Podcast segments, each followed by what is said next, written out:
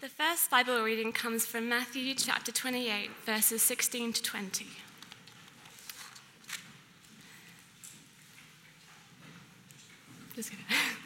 then the eleven disciples went to Galilee, to the mountain where Jesus had told them to go. When they saw him, they worshipped him, but some doubted. Then Jesus came to them and said, All authority in heaven and on earth has been given to me.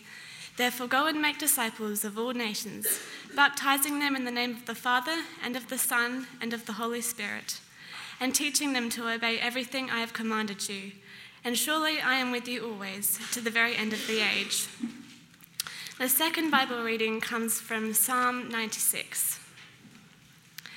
Sing to the Lord a new song. Sing to the Lord, all the earth. Sing to the Lord, praise his name. Proclaim his salvation day after day. Declare his glory among the nations, his marvelous deeds among all peoples. For great is the Lord and most worthy of praise. He is to be feared above all gods, for all the gods of the nations are idols. But the Lord made the heavens. Splendor and majesty are before him. Strength and glory are in his sanctuary. Ascribe to the Lord, all ye families of nations. Ascribe to the Lord glory and strength. Ascribe to the Lord the glory due his name. Bring an offering and come into his courts. Worship the Lord in the splendor of his holiness. Tremble before him, all the earth. Say among the nations, the Lord reigns. The, Lord, the world is firmly established, it cannot be moved. He will judge the peoples with equity. Let the heavens rejoice, let the earth be glad, let the sea resound and all that is in it. Let the fields be jubilant and everything in them. Let all the trees of the forest sing for joy. Let all creation rejoice before the Lord, for he comes. He comes to judge the earth. He will judge the world in righteousness and the peoples in his faithfulness. Well, thank you, Caitlin. And you can follow where we're going in the outline in the middle of the leaflet, and the passage is down there. It'd be great to open that up. Let's pray. Father, uh, please help me to be really clear. And on our kick-off Sunday, we pray, Heavenly Father, that you would energize us by understanding something afresh and new of the glories of Christ and being his people. In Jesus' name, amen. Okay, so um, sometimes we can lose our voice. For me, it usually happens when I've been talking too much. Uh, it happened on the third Sunday I started here. That was a little embarrassing. I'd been talking too much. It can illustrate the Christian life when you think about it. We come to Jesus immensely excited. Uh, upon discovering faith, you're you talk to whoever you can, or the news filters out of the change in your life. All your contacts, your friends, your family, your work colleagues, the people you study with, get to know what you believe. And then after a time, you run out of new people to tell. And all the people that you know that are in your life now know what you believe, and some have said it's not for them, some have perhaps been hostile. We settle down for a quiet witness. And then after a few years, evangelism, sharing the good news, becomes something we used to do. We began excited, but feel that we've lost our voice. Is that you? Is that you? Okay. Christians have always been people of praise, by which I mean speaking about how great and wonderful God is. Um, we do this all the time with things that we think are great and wonderful. The concert that you go to that makes the hairs on the back of your neck rise, uh, the brilliant, brilliant, brilliant last minute goal at footy that you see and you're witness to, the baby who takes its first steps and leaves you wanting to punch the air. Uh, there are many things that leave us so awestruck we can't help sharing it, passing on the good news of what we've seen to someone else. It happens all the time. Christians are people of praise because we know that God Himself is worthy of praise. He's worthy of praise for who He is, verse 6, His splendour, His glory, and also for what He's done, verse 3, His marvellous deeds. These are the things we speak of. To God, we sing to the Lord, so our praise goes up. verse 1. And also to people, we praise God to others, verse 3, declaring his glory among the nations. So, on the one hand, we are people of praise, or at least we're meant to be, unless on the other, we've lost our voice. Have you lost your voice? This week I've been asking people when was the last time you shared the good news of Jesus with someone who doesn't yet believe? I'm making an assumption here, and maybe not everyone's up to that point of actually believing in Jesus, but for those that are, when was the last time you did it? Now, for some of us, it's actually been years. Okay, but good news because there's encouragement for all of us who have lost our voice. Psalm 96. And it speaks of us singing a new song. A new song, not an old song, same old, same old, something new. Something new about God that gives us reason to want to sing. I think, uh, you know, we all know there's something infectious about people who are genuinely awestruck and then tell you a story about what being, they've been struck by. That is the sentiment behind this psalm, which has been described as the Great Commission of the Old Testament, which is why we had that first reading from Matthew chapter 28, the Great Commission. It's a call, a direct call to action. The first three verses, if you look, are packed with six separate calls to speak. Sing to the Lord a new song. Sing to the Lord, all the earth. Sing to the Lord. Praise his name. Proclaim his salvation. Declare his glory.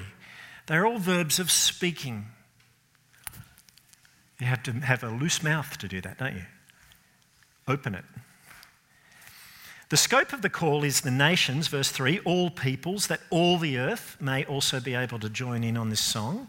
So it's not just to in house people, but everywhere. And the call is to speak continually, to do it day after day, verse 2. Now, if we're familiar with Jesus' great commission to his disciples, then the worldwide scope is nothing new. But it was here.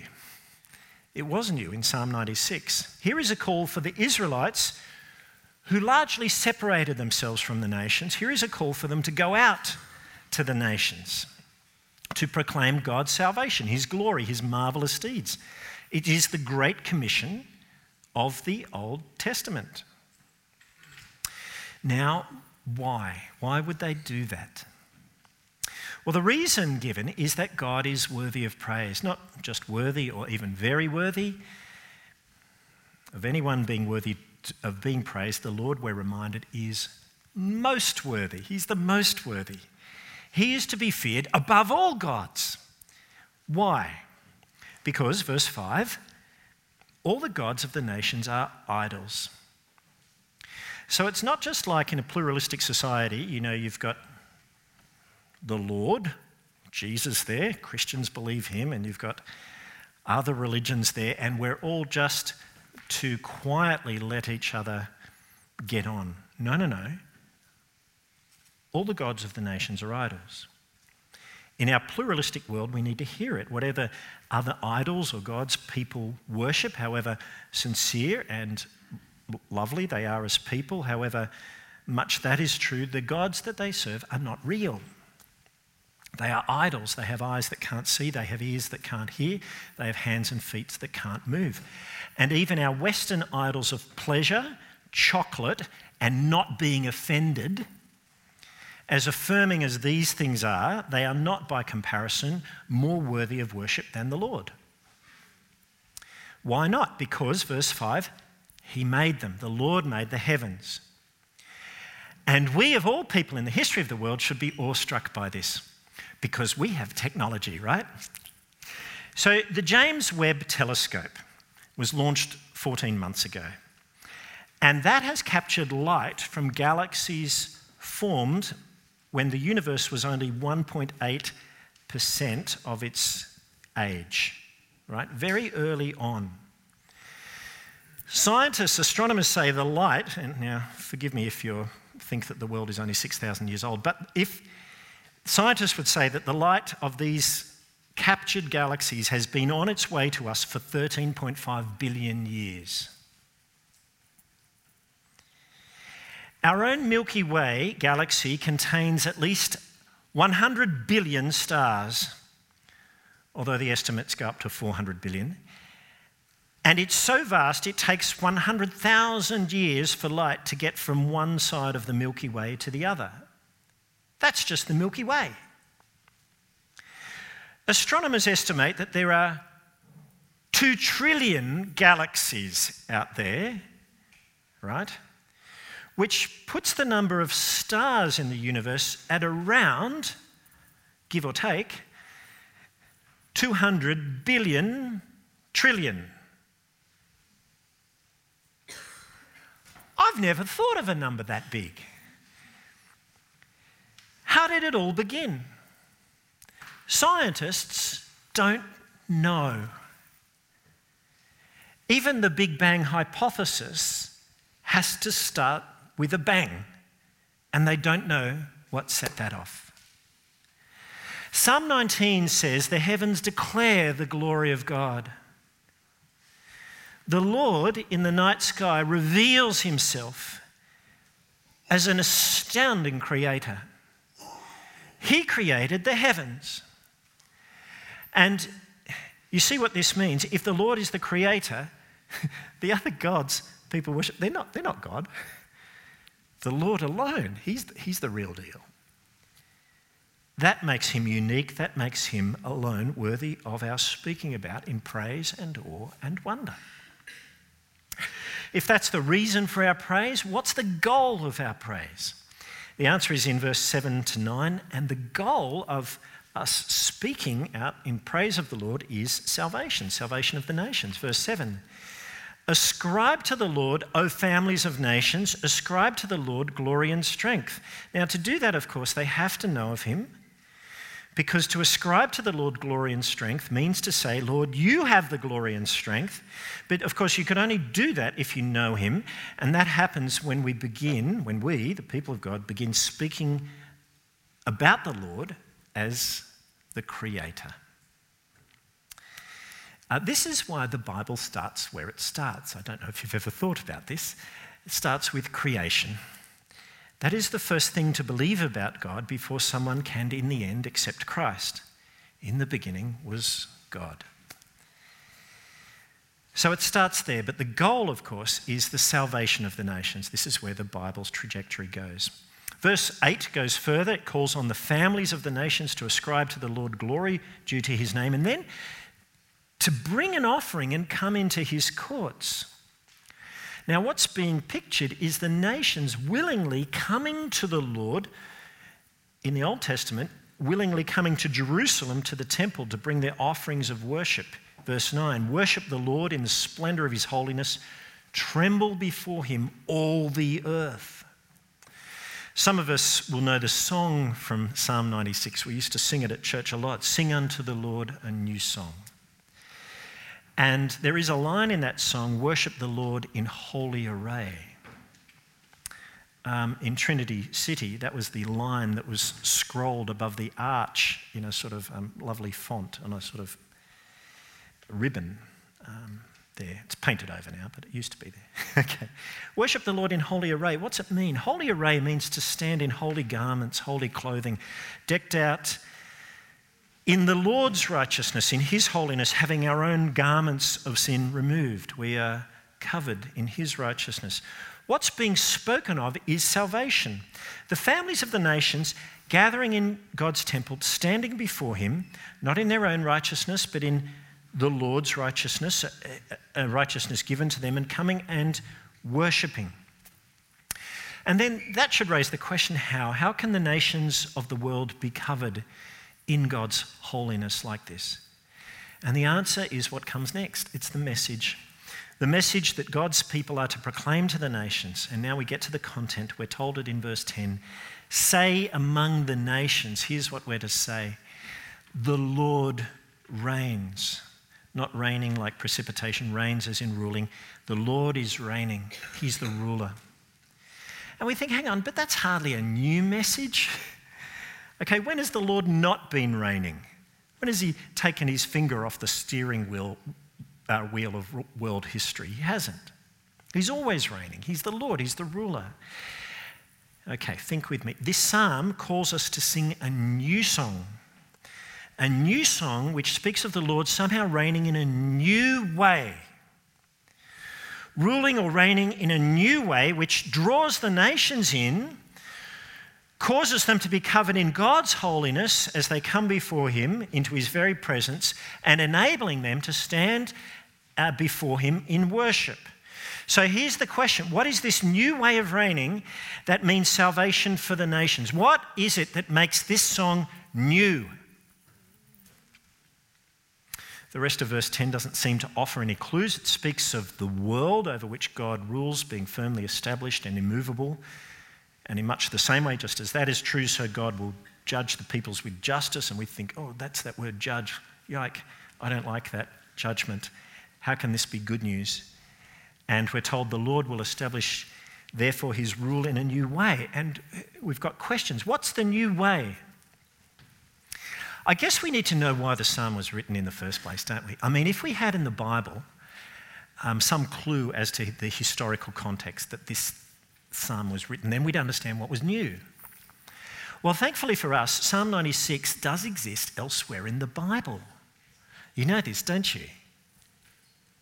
Yeah, in 1 Chronicles 16, of course. Duh! All right, so well done. I knew you knew that. Okay, so if you if you flicked in your Bible to 1 Chronicles 16, verses 23 to 33, you would discover Psalm 96 from verses 2 onwards. The bit after it says, Sing to the Lord a new song, because this is the bit where actually it is the new song that's written. Okay. When these words were first said, so here's the setting all Israel is assembled. There's this massive public moment, there's a great celebration. King David himself is there. And David, at this great time when all the nation is together in Jerusalem, he calls on the temple singers to sing this psalm, to sing this new song. And the temple singers sing it, and they themselves are then calling on the whole nation, all of God's people, to sing a new song to the world. Now, what is new? Well, something's happened. Something's happened in Israelite history. God is reigning in a new way which he wasn't reigning before. Well, what's the way? If you just flick back one page, you can see what's going on. In chapter 14, David is now in Jerusalem. He wasn't beforehand, now he is. That's new. The king of God's people, in other words, has made Jerusalem the royal city, a city of David. David is no longer on the run. He's not being chased by Saul. He's not biding his time for six years in Hebron, where he began his um, reign. David is now reigning from Jerusalem. And then after that, we see David um, conquering. That is, there's a new lasting salvation against an ancient enemy. Chapter 14, verse 14 of 1 Chronicles, after decades of fighting the Philistines, that ancient enemy of God's people, finally they are subdued. The Lord himself enters into battle together with David and his army. I don't know if you know this story, but the Lord marches in the tops of the balsam trees beside the Israelite army. Far out okay, enabling David to strike down the Philistines for the last time. So, what's new? The Lord is ruling through his chosen king. He's bringing lasting salvation from an ancient enemy. The nations hear of this, and then the nations are beginning to fear the Lord. So, when we, so what we have here is David ruling from Jerusalem God and his anointed king are saving his people from an ancient enemy. And all that is backdrop, drum roll, for the big news of what comes next, the huge moment in the history of the world never experienced until now, when the ark of God is brought by David into Jerusalem. It's very easy to miss the significance of this. We think it's just a religious procession. Uh uh-uh. uh Okay, remember the Ark of God. The, the Ark was that gold plated box above which God would appear to Moses. In other words, it was a symbol of the presence of the living God, a symbol of his presence localized on earth. Inside the Ark were the Ten Commandments. Now, that symbolizes God's rule. So the ark is a symbol of God's presence and his rule. And the ark, of course, went before the Israelites into the promised land. It was the symbolized, sim, symbol of God's saving rule. Now we have David, God's anointed king, ruling from Jerusalem, bringing the symbol of the Lord's presence, the Lord's saving rule, into his city. Now, when you think about it, that makes Jerusalem no longer the city of David, it makes Jerusalem the city of God. So now the kingdom of David becomes the kingdom of God. Now the Lord is ruling the world through his anointed king in Jerusalem, the city of God. That's what's new. In other words, back then, you could say, want to meet God? Nations around the world? Come to Jerusalem, the city of David, the city of God. Come to Jerusalem, the city of peace where peace really does exist, where there's a chance for the nations to come and make their peace with God.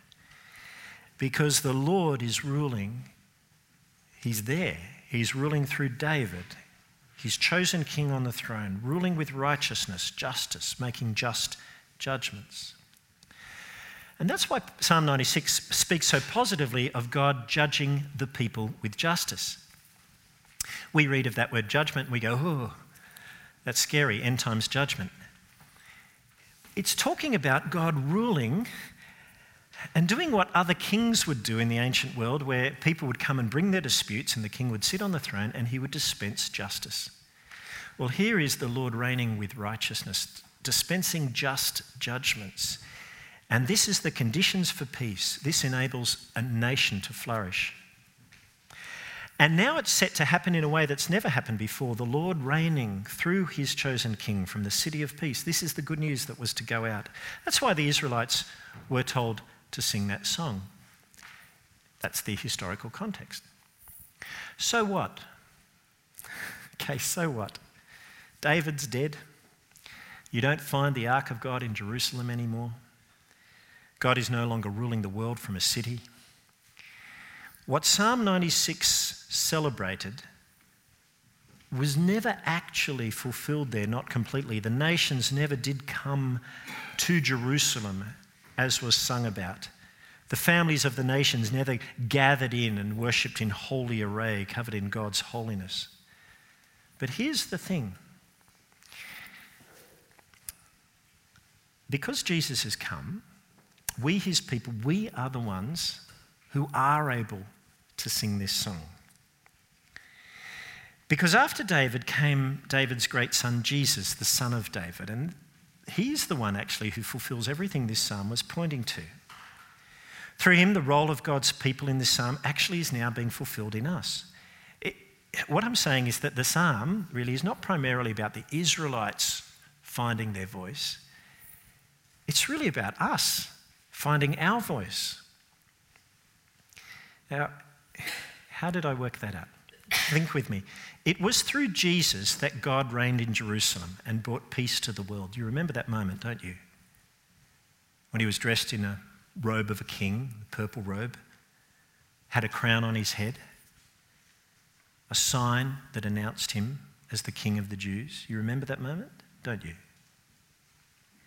It was there on the cross that God achieved a new and lasting salvation for us. Because that's where he fought our ancient enemy. Not the Philistines, but the real enemy. Our sins committed by us, the law which condemns us, Satan who accuses, the judgment to come. They are the enemies that really count. But on the cross, of course, God fought against those enemies and won.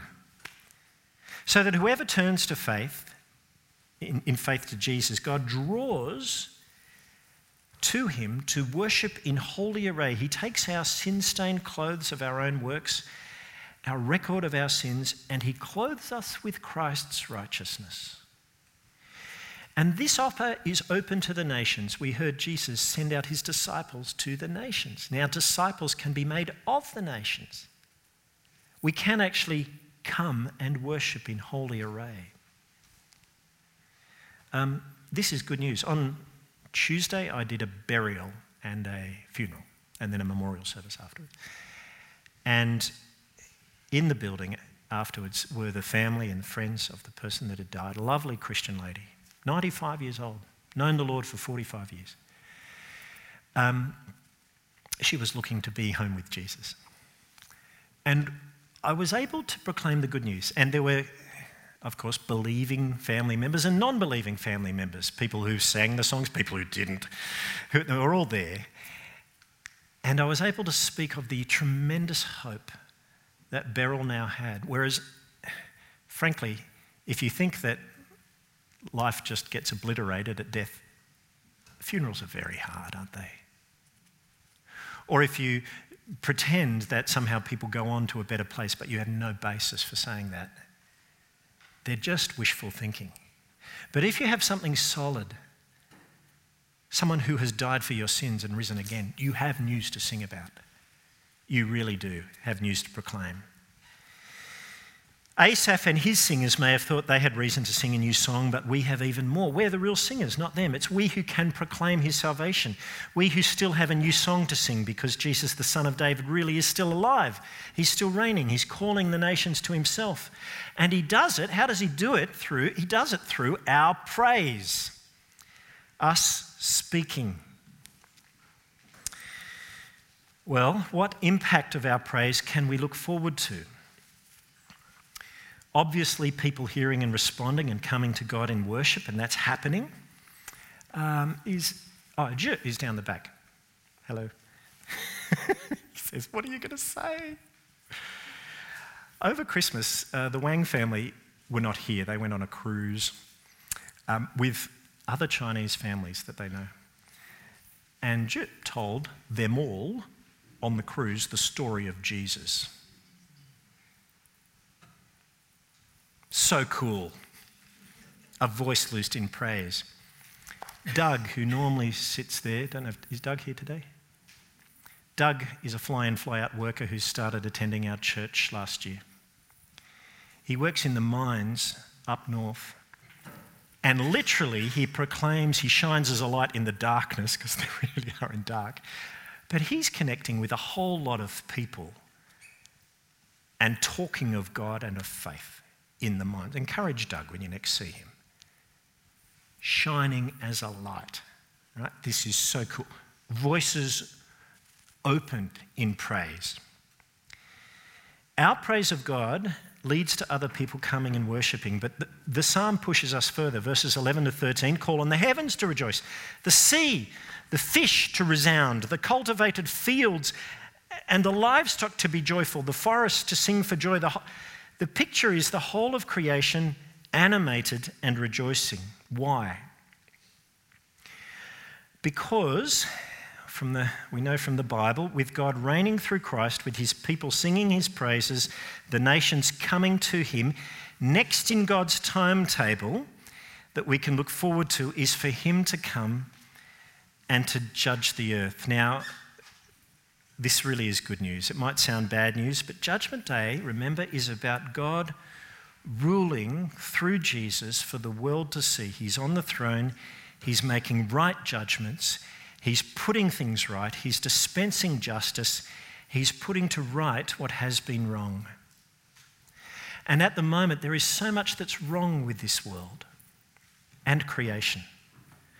But when the Lord comes and brings us with him, at that moment, the creation itself will burst into flourishing. It will be renewed. Romans chapter 8, verse 12, Paul says, The creation waits in eager expectation for the sons of God to be revealed, which will happen at Jesus' coming. On that day, God will restore creation. There will be a new heavens and a new earth. On that day, creation will be liberated from its bondage to decay and brought into the glorious freedom of the children of God. Doesn't that blow your mind? Uh, this is why I think all people who are genuinely concerned for the environment should become Christians. Really. Because Christ Himself will restore the creation, He's the key. It's also why Christians who found their voice, they are the true environmentalists. Because by finding our voice and praising God to others, we are fast tracking the restoration of creation. what that means for us is that we need to find our voice. Psalm 96 is here to help us find our voice. I said there is something infectious about people who are full of praise. Um, I just want to remind us we, we've got something to be infectious about, you know. It's not like we're a COVID spreader. okay. That's not our infectious infection that we want to spread. we, our inf- we have the great knowledge, personal relationship with the Lord, who's got a massive plan for the world, who's drawing nations to himself to stand before him in holy array. Um, this, this is a wonderful, wonderful thing. We know the name of the one through whom God made the heavens, Jesus. We know the name of God's great Son, Jesus Christ our Lord. We know when God fought with us, fought for us, sorry, through Jesus to rescue us from our greatest enemies. He did it at the cross. We know the joy of standing in Christ's holiness, his righteousness, which covers us. We know the joy of gathering with people from other countries to worship. We know the goodness of being able to let Jesus take control of our lives and Him being in charge. We know what purpose it gives our life when we have a hope and we look forward to His return. And He calls us to find our voice and to speak of these things. Now, last year we talked about our vision for our church, and I have to say, much of it was inward looking. We were looking to rebuild our teams, we were looking to improve our church health. That was a necessary step, but it was only a means to an end. That's not the end, it's a means to an end.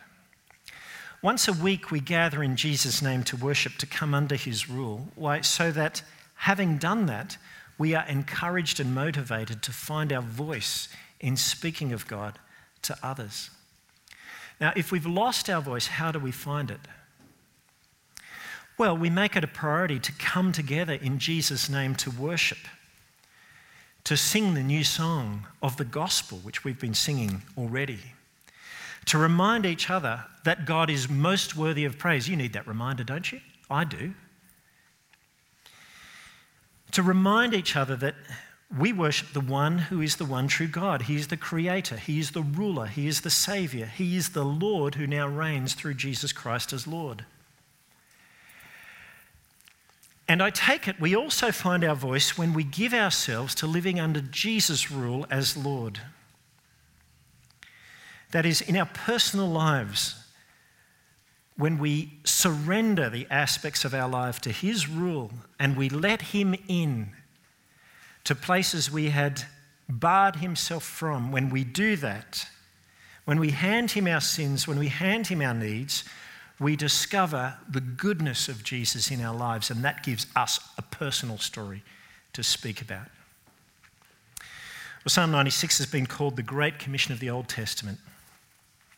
I think it's wrong, really, um, because it was even more for us than the people back then. It's the Great Commission for us today because it's we, not they, who live under the reign of Jesus. We're the people of praise. Um, I hope you have a story to tell. There's something really infectious about loving the Lord and being able to speak of Him. To be people who announce, as we can, as we have opportunity to others, the Lord reigns. Jesus Christ is in charge of my life, He has changed it. He's ruling in my life, and He's made such a difference that I can't not speak of it. And I'm doing it now in the hope that you too will be able to worship God as well. That is a song worth singing about, isn't it?